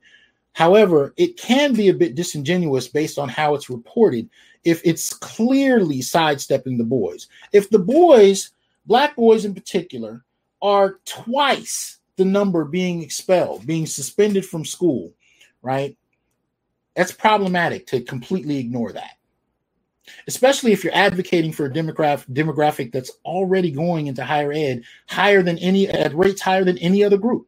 They're being enrolled in higher ed at higher rates than any other group across race. If that's the case, it's a bit disingenuous to ignore the suspensions and, and expulsions of black boys, especially when it's at twice the rate, depending on uh, what we're looking at, uh, than the girls. Right? There's a disingenuous aspect to this. Well, let's look at the next one. So, what is this one talking about? Discipline. Transform CRDC makes public long, public long hidden data about which students are suspended, expelled, and arrested in school. And of course, this one homogenizes it in terms of race, like I was saying a moment ago. So it just deals with black, you know. But you can see uh, in terms of um, overall enrollment, blacks are about black kids are about 18%, right? In school suspensions, they make up about 35%, just below the 39% of whites. So whites are actually being suspended in school in higher percentages than black kids. Out of school suspensions, it's almost even, uh, and this is uh, you know single uh, probably single incidents, 36 to 35 percent. Out of school suspensions on multiple incidents, uh, we're looking at 46 versus 29 percent, and then expulsions we see uh, black kids being expelled. Ex- uh, being expelled to higher degrees than anybody. So African American students represent 18% of students in the CRDC sample, but 35% of students suspended once, 46% of those suspended more than once, and 39% uh, of those expelled um, outright. So you can see how that impacts us, right? Let me see. Miss Hamilton says, uh, My son's ADHD meds cost $20 a month. Big Pharma isn't making much money. More to be made from selling our meds to white kids who want to study all night. Okay, interesting. Mm, okay, there's all kind of stuff going on in the chat. All right. Looks like we have spawned quite a few discussions. So, looking at black boys and looking at what they're grappling with, one of the things we can say is that it is a tremendous battlefield and minefield, really, for black boys. How do we think the public perceives this, right? how do we think black boys are perceived, or boys really, but black boys in particular, uh, how they're perceived by the public in regard to whether or not they have a need to be helped? Well, had a chance to look at this from Brookings, Future of Middle Class Initiative. Um, author's calculation using AFS data as the source. And one of the things we find in this is two stu- two two charts that I think are interesting. This one is I am worried about my daughter slash son becoming a successful adult.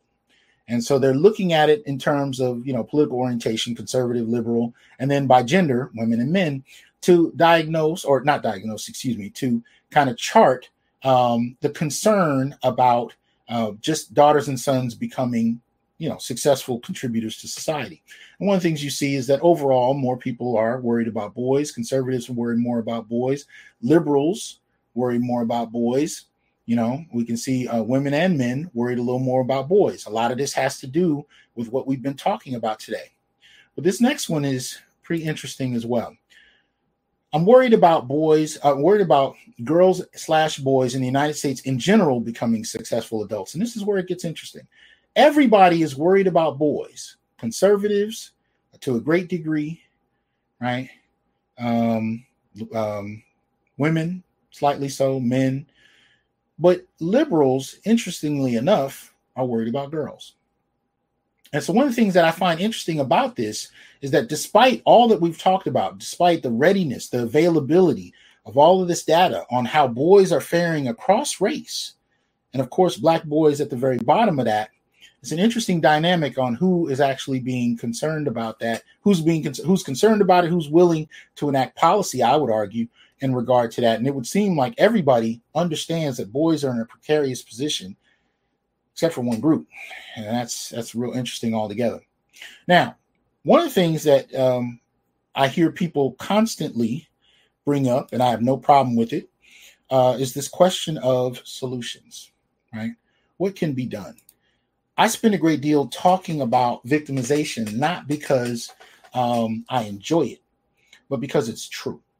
And the reason I pointed out with black boys is because how readily much of this has been swept under the rug. And, and it amazes me how much, um, how oblivious much of society can be, in particular to black boys. Thankfully, the study, the, you know, the kind of charts we're looking at are showing that there's more concern uh, in terms of at least what they're categorizing as worry for black bo- for boys, excuse me. But whether or not that will translate into anything substantive is still a question to be asked.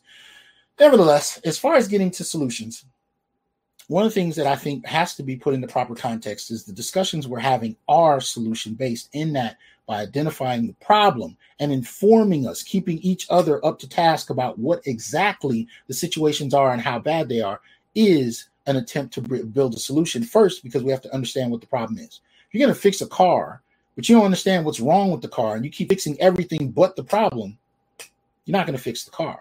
At some point, there has to be an acknowledgement of what the actual problem is.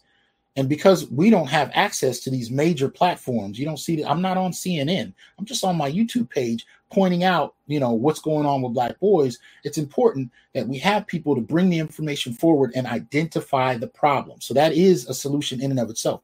But the next one is in something we've been talking about for the last couple months here on the Onyx Report. Uh, Darius, appreciate that support. Uh, and that is the black male political agenda. And the interesting thing about the black male political agenda is that it is timely because we are in a situation where black males are uh, being looked at, right? We're being paid attention to, we're being examined because there's so much going on right now. So many black men dying left and right, being incarcerated, failing out of schools, you name it. And yet, not a lot of significant policy to change any of that a lot of political infighting back and forth about what's going on with different demographics, who needs what, but really symbolic lip service being paid to black boys. So, Black Male Political Agenda, um, we have a couple of new additions this week um, that I'm about to share with you. So, uh, let's go ahead and do that. All right. And then I'll show you where the current list is. So this one was was first uh, submitted by one David W. Right, and David says uh, that one of the things he wants to see happen is an end to law enforcement collaboration. What he means by that is he said this would entail prohibiting state and local officers from using federal databases to search for prior cr- criminal records when in the process of questioning or apprehending a black male uh, could use the ethnonym African American for official purposes. Uh, officers, more often than not, decide their level of aggression based on one's alleged prior history.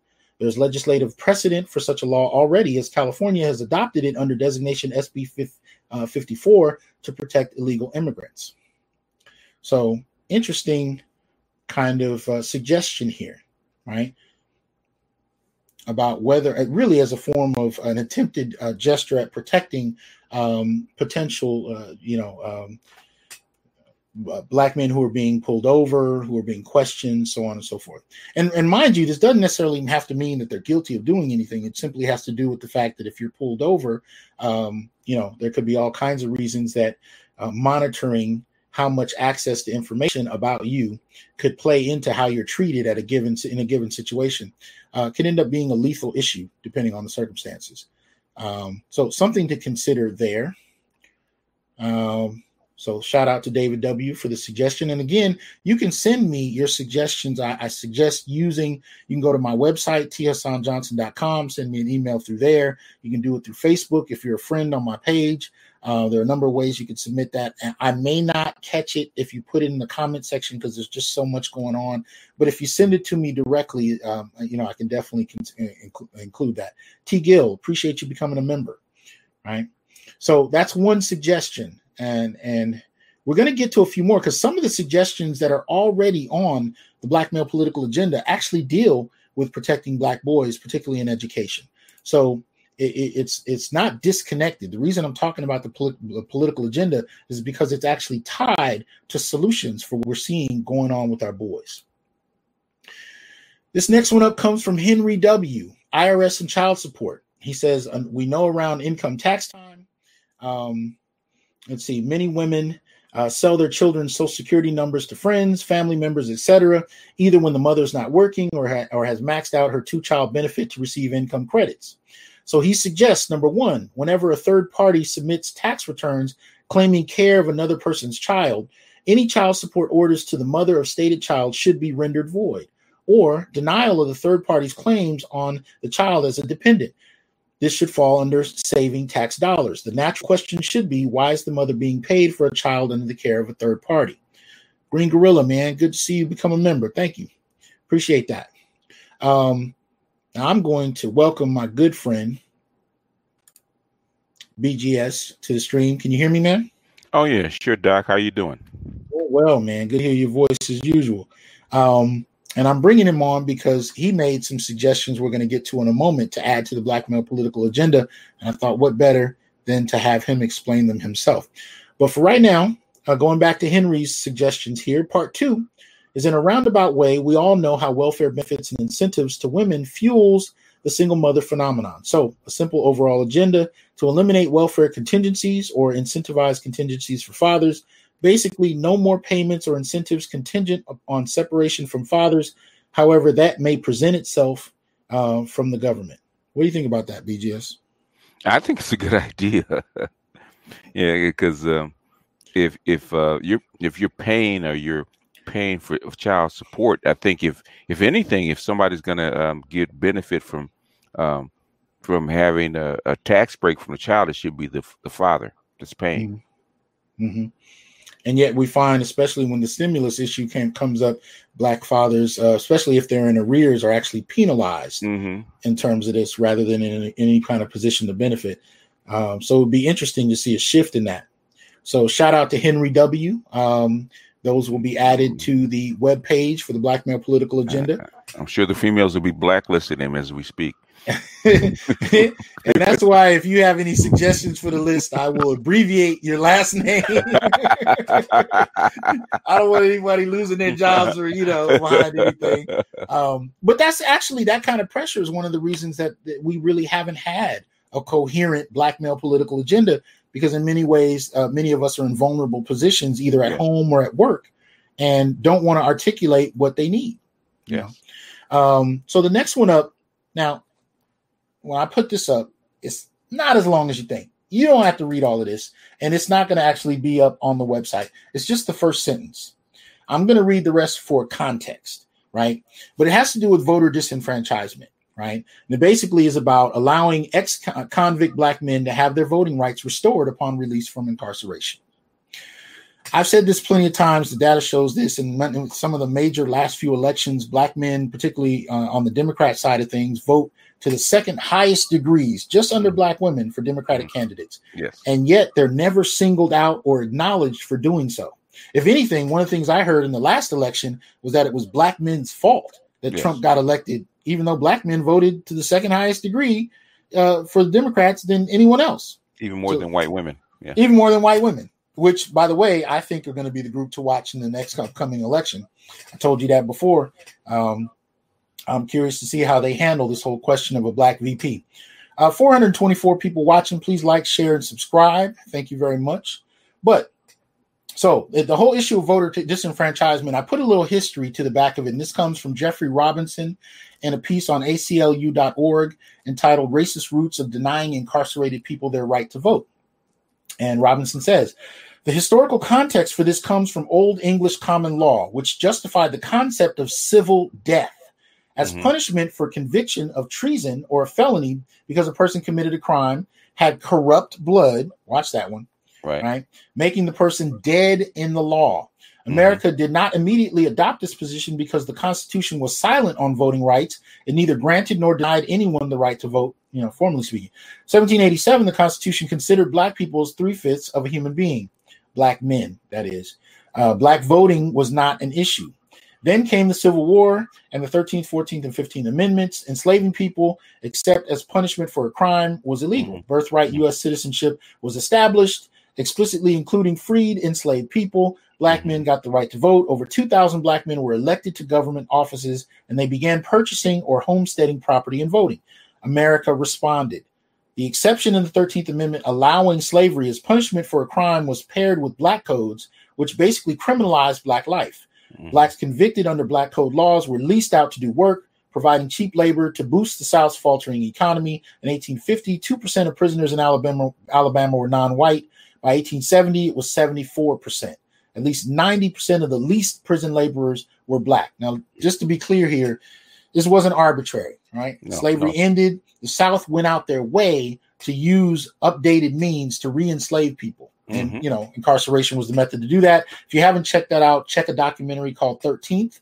I believe it's still available on Netflix. Excellent documentary that kind of frames a lot of this. Uh, check that out. In the 15 years between 1865 and 1880, at least 13 states, more than a third of the country's 38 states, enacted broad felony disenfranchisement laws. The theory was simple: convict them on crimes, strip them away the right, strip away the right to vote, imprison mm. them, and lease them out as convict labor, and blacks would be returned to a condition as close to slavery as possible. What is the result of this history? Black Americans of voting age are more than four times as likely to lose their voting rights than the rest of the adult population. One of every 13 black adults is disenfranchised. Um, in some states like Virginia, Kentucky, Tennessee, and until recently Florida, one in five blacks have been dis- disenfranchised. In total, 2.2 million black citizens are banned from voting. 38% of the disenfranchised population in America is black. And you better believe, based on the incarceration rates, the overwhelming majority of those mm-hmm. disenfranchised in regard to voting are black men. Black. Mm-hmm. So one of the things we're pushing for here in the black male political agenda is to have that uh, have those voting rights restored across the board. Right. Um, if they t- if they paid their debt, done their time, there's no reason whatsoever that they shouldn't be able to vote. They should be restored to full citizenship. Full citizenship, yes, sir. Mm-hmm. Now, this next one, which I'm sure will be more pleasing to the eye because it's a lot shorter, uh, is a combination of two people. This started out with a slight debate in my comment section in my last video with a gentleman who did not really uh, think that the black male political agenda, he didn't like it. He didn't like how it was put together. Um, and I told him it is a work in progress. It is black men across class, across occupation, and across context having a conversation, to my knowledge, for the first time about what specifically they would need in order to participate in society on a different set of grounds. Um, even though he didn't like what I was saying, I challenged him to submit an idea to contribute to the agenda rather than tearing it down. And this is how you can actually learn from people who are trying to tear you down, or at least uh, engage them in a way that ends up kind of helping the discussion. He made a suggestion that I thought had merit. This is to Brian M. He said black men should actually be able to have double minority status. Mm-hmm. Now, I shared that with BGS, and BGS took it a step further. So, the reason I invited him today is to not only explain that double minority status, but to also explain his suggestions to embellish on Brian's idea and build it up into another direction. Um, yeah, because uh, uh, basically double minority status actually imposed, uh, actually given to black women because um, almost illegally, they they uh, President Johnson actually made women uh, a minority status, white women especially a minority status. So that's how come black women got a double minority status or boost up. Um, when um, actually affirmative action was actually for for men, for black mm-hmm. men especially. Okay, because mm-hmm. uh, after the after the uh, uh after the Moynihan report that designated, uh, not designated, but actually identified black men as being, um, as being what can I say, the uh, designated uh, minority or the uh, designated underclass of this country have been the most abused in this country, and they uh, even amongst their own group, they were still uh, lower caste, even below their women. So they they needed to be, how can I say, it, rectified and actually lifted up so they can actually fit into the uh, into the broader society because they're supposed to actually come back out and take control of their uh, families. In other mm-hmm. words, they're supposed to restore some semblance of a patriarchy in their families to actually match in with the rest of the uh, rest of the community. And what they found out is that uh, because of mistreatment over the last 150 years, that uh, black men had to be restored. So, mm-hmm. uh, giving them jobs, giving them education, uh, giving them special education for themselves, was supposed to be uh, given to them. And basically, after the uh, Martin Luther Martin Luther King riots in 1968, the Kerner Commission actually gave these affirmative action rights supposedly to black men. Okay. And President John, what President Johnson did was sign an executive order to actually give those things that were supposed to go to black men to women. So, uh, if you give black men a, a, double minority status, or what you're doing is actually uh, holding to the that to the letter of the law, but to the spirit of the law, because this was supposed to be a restoration uh, project for black men. Mm-hmm. So you're actually uh, doing what affirmative action was supposed to be for in the first place. Right. Right. Because so, black because black men actually fought for it in civil rights, were signed into law, especially for them, and they're they're, they're the ones that get the least of the uh, of, of the fruits of that labor. Mm-hmm.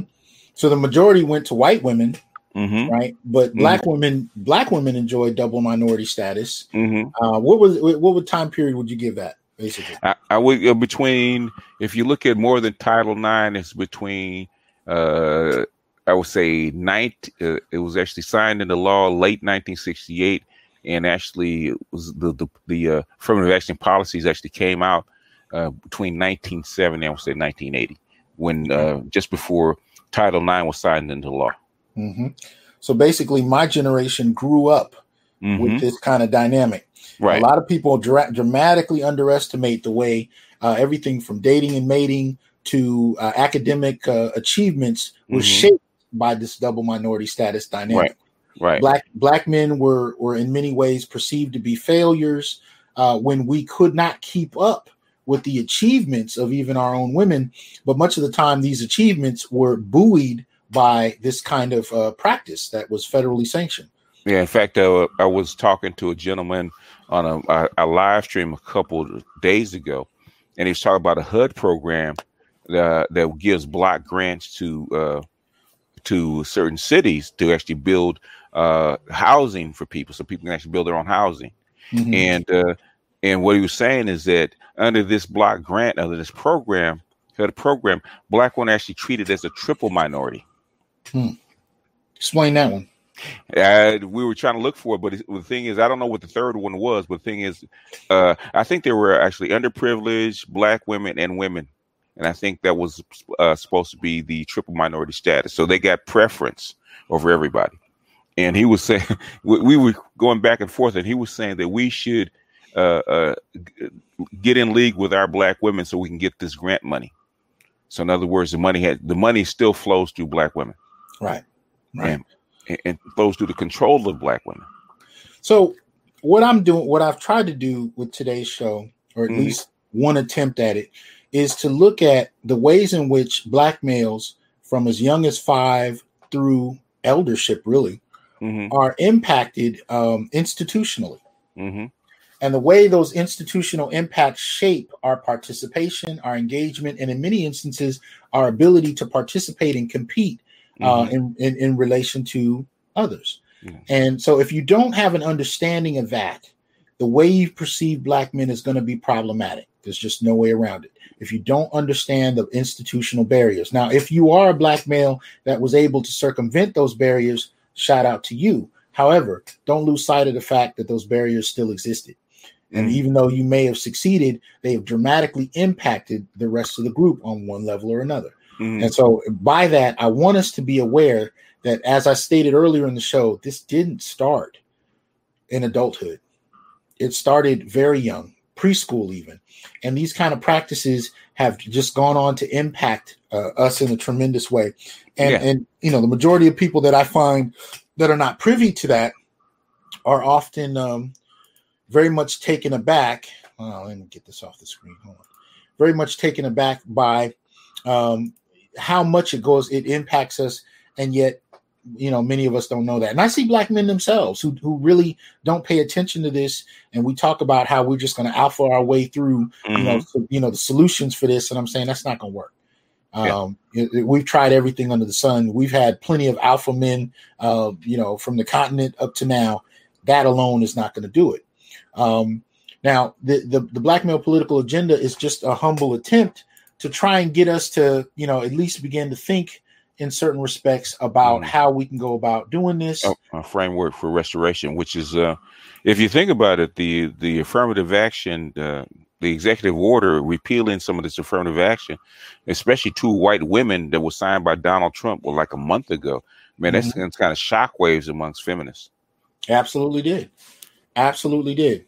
Now, we've gone through this before. I'm not going to go through the whole thing today because now you have a, a static uh, a site you can go to. If you go to newblackmasculinities.wordpress.com, what you'll see is um, here. Let me just go back to it.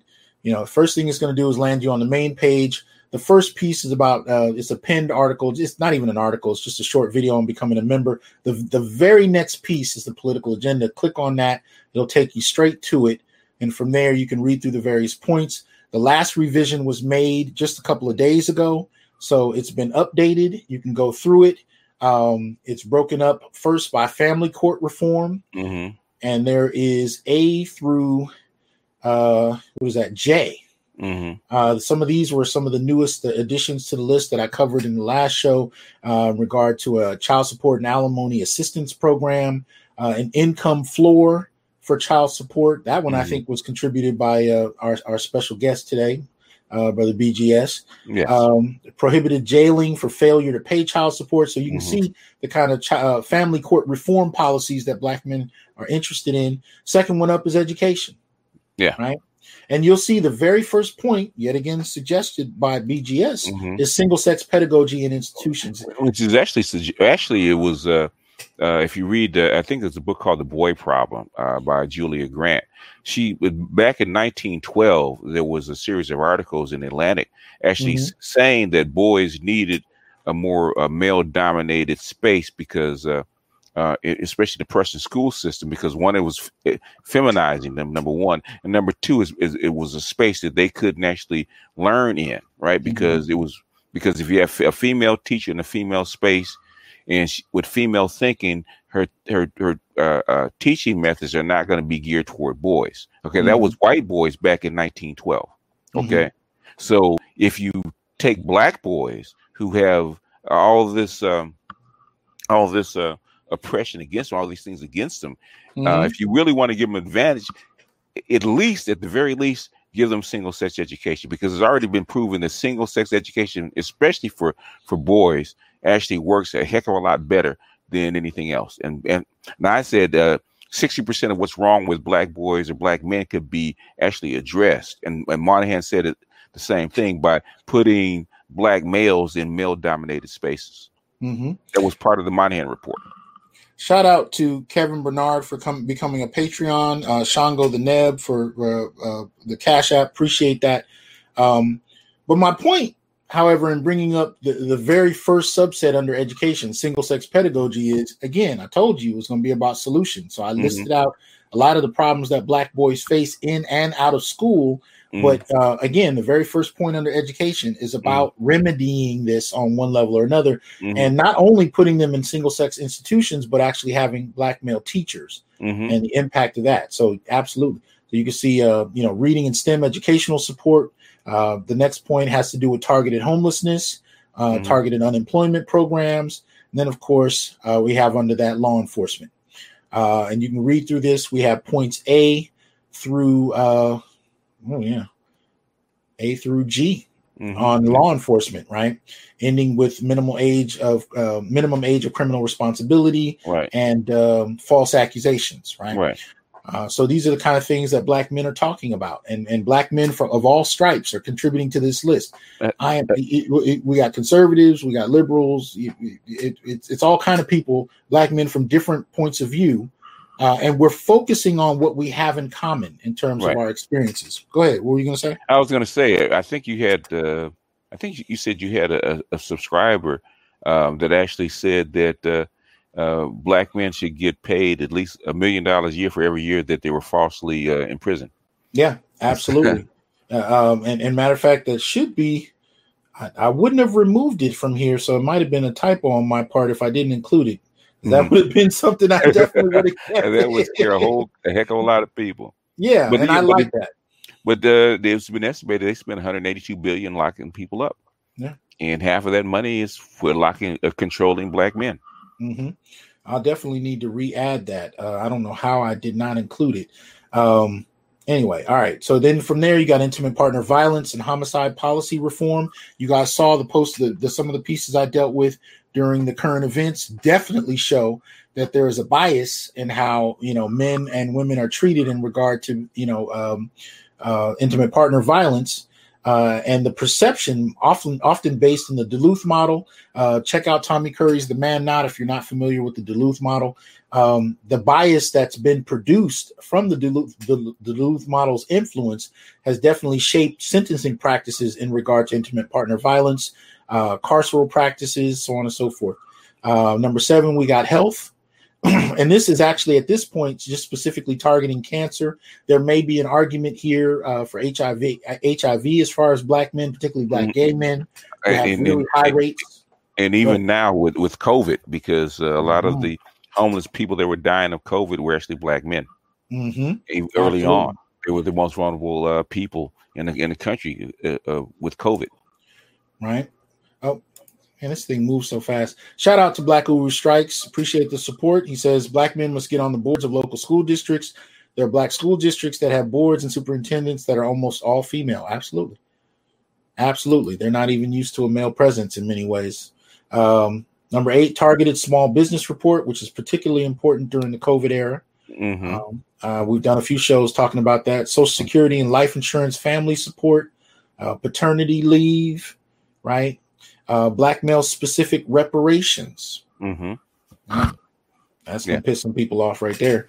Um, but nevertheless, looking at uh, very race, uh, race and gender specific experiences mm-hmm. um, from the Holocaust of enslavement to now, and how black men actually have grounds to ask for something very specific to their condition. Even if you go back to what BGS was talking about a little moment ago, as far as double minority status, to have certain policies earmarked for black men and hijacked mm-hmm. for other demographics right. would be part of this push here in regard to reparations. Reparations doesn't necessarily have to end uh, with the with the end of slavery. It can also, you know, come all the way up to the modern day, depending on what the argument is. And I think black men have an argument. Like Bill, um, like Bill Burr said, uh, white women uh, uh basically uh, took their Gucci booted feet and stepped to the front of the line Absolutely. when it came to, to reparation, not reparation, Absolutely. but affirmative action.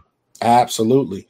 Um, targeted wealth declines. You can read through that. And the last point on here is the United Nations and the charge to uh, charge of genocide of black males. So mm-hmm. if you get a chance, go through this list again, newblackmasculinities.wordpress.com. Uh, look into the black male political agenda. And if you're interested in contributing uh, send me an email with your idea. Supporting links and documentation is encouraged, so I appreciate if you can do that. Um, and then from there, we will um, kind of begin to close this one out. So thank you, BGS, for coming up through and explaining uh, your additions to the uh, agenda. And uh, hold on here. Let me get to my piece get this off the screen. We're getting it together slowly but surely. We are getting it together. All right. So, um, as you guys know, as I've said, members, please go to the community tab. I will be transferring over momentarily uh, so we can actually uh, chop it up about tonight's discussion. If you're still interested in becoming a member, again, click the join button below, just right next to the subscription button. And obviously, if you haven't subscribed and you're interested, please go ahead and do so. Um, but you guys know how I like to close out the show. I'm here to tell you, brothers, we are not criminals by birth, perennial rapists, incapable intellects, man children, sperm donors, child support well springs, success objects, walking phalluses, ATM machines, lottery tickets, brainless henchmen, valueless assassins, pro bono mercenaries, unpaid bodyguards, interchangeable stepfathers, child discipline proxies, unpaid repairmen, workhorses, emotional tampons or emotional uh, punching bags, or any other socially accepted dehumanizing stereotype. We are thinkers, innovators, inventors, leaders, fathers, warriors, and men. Embrace your humanity, know your worth, and extend your time, attentions, attention, and resources only to those who genuinely respect you. And remember, your worth is not defined by meeting other people's narcissistic, selfish, and unrealistic needs. You define your worth. Peace.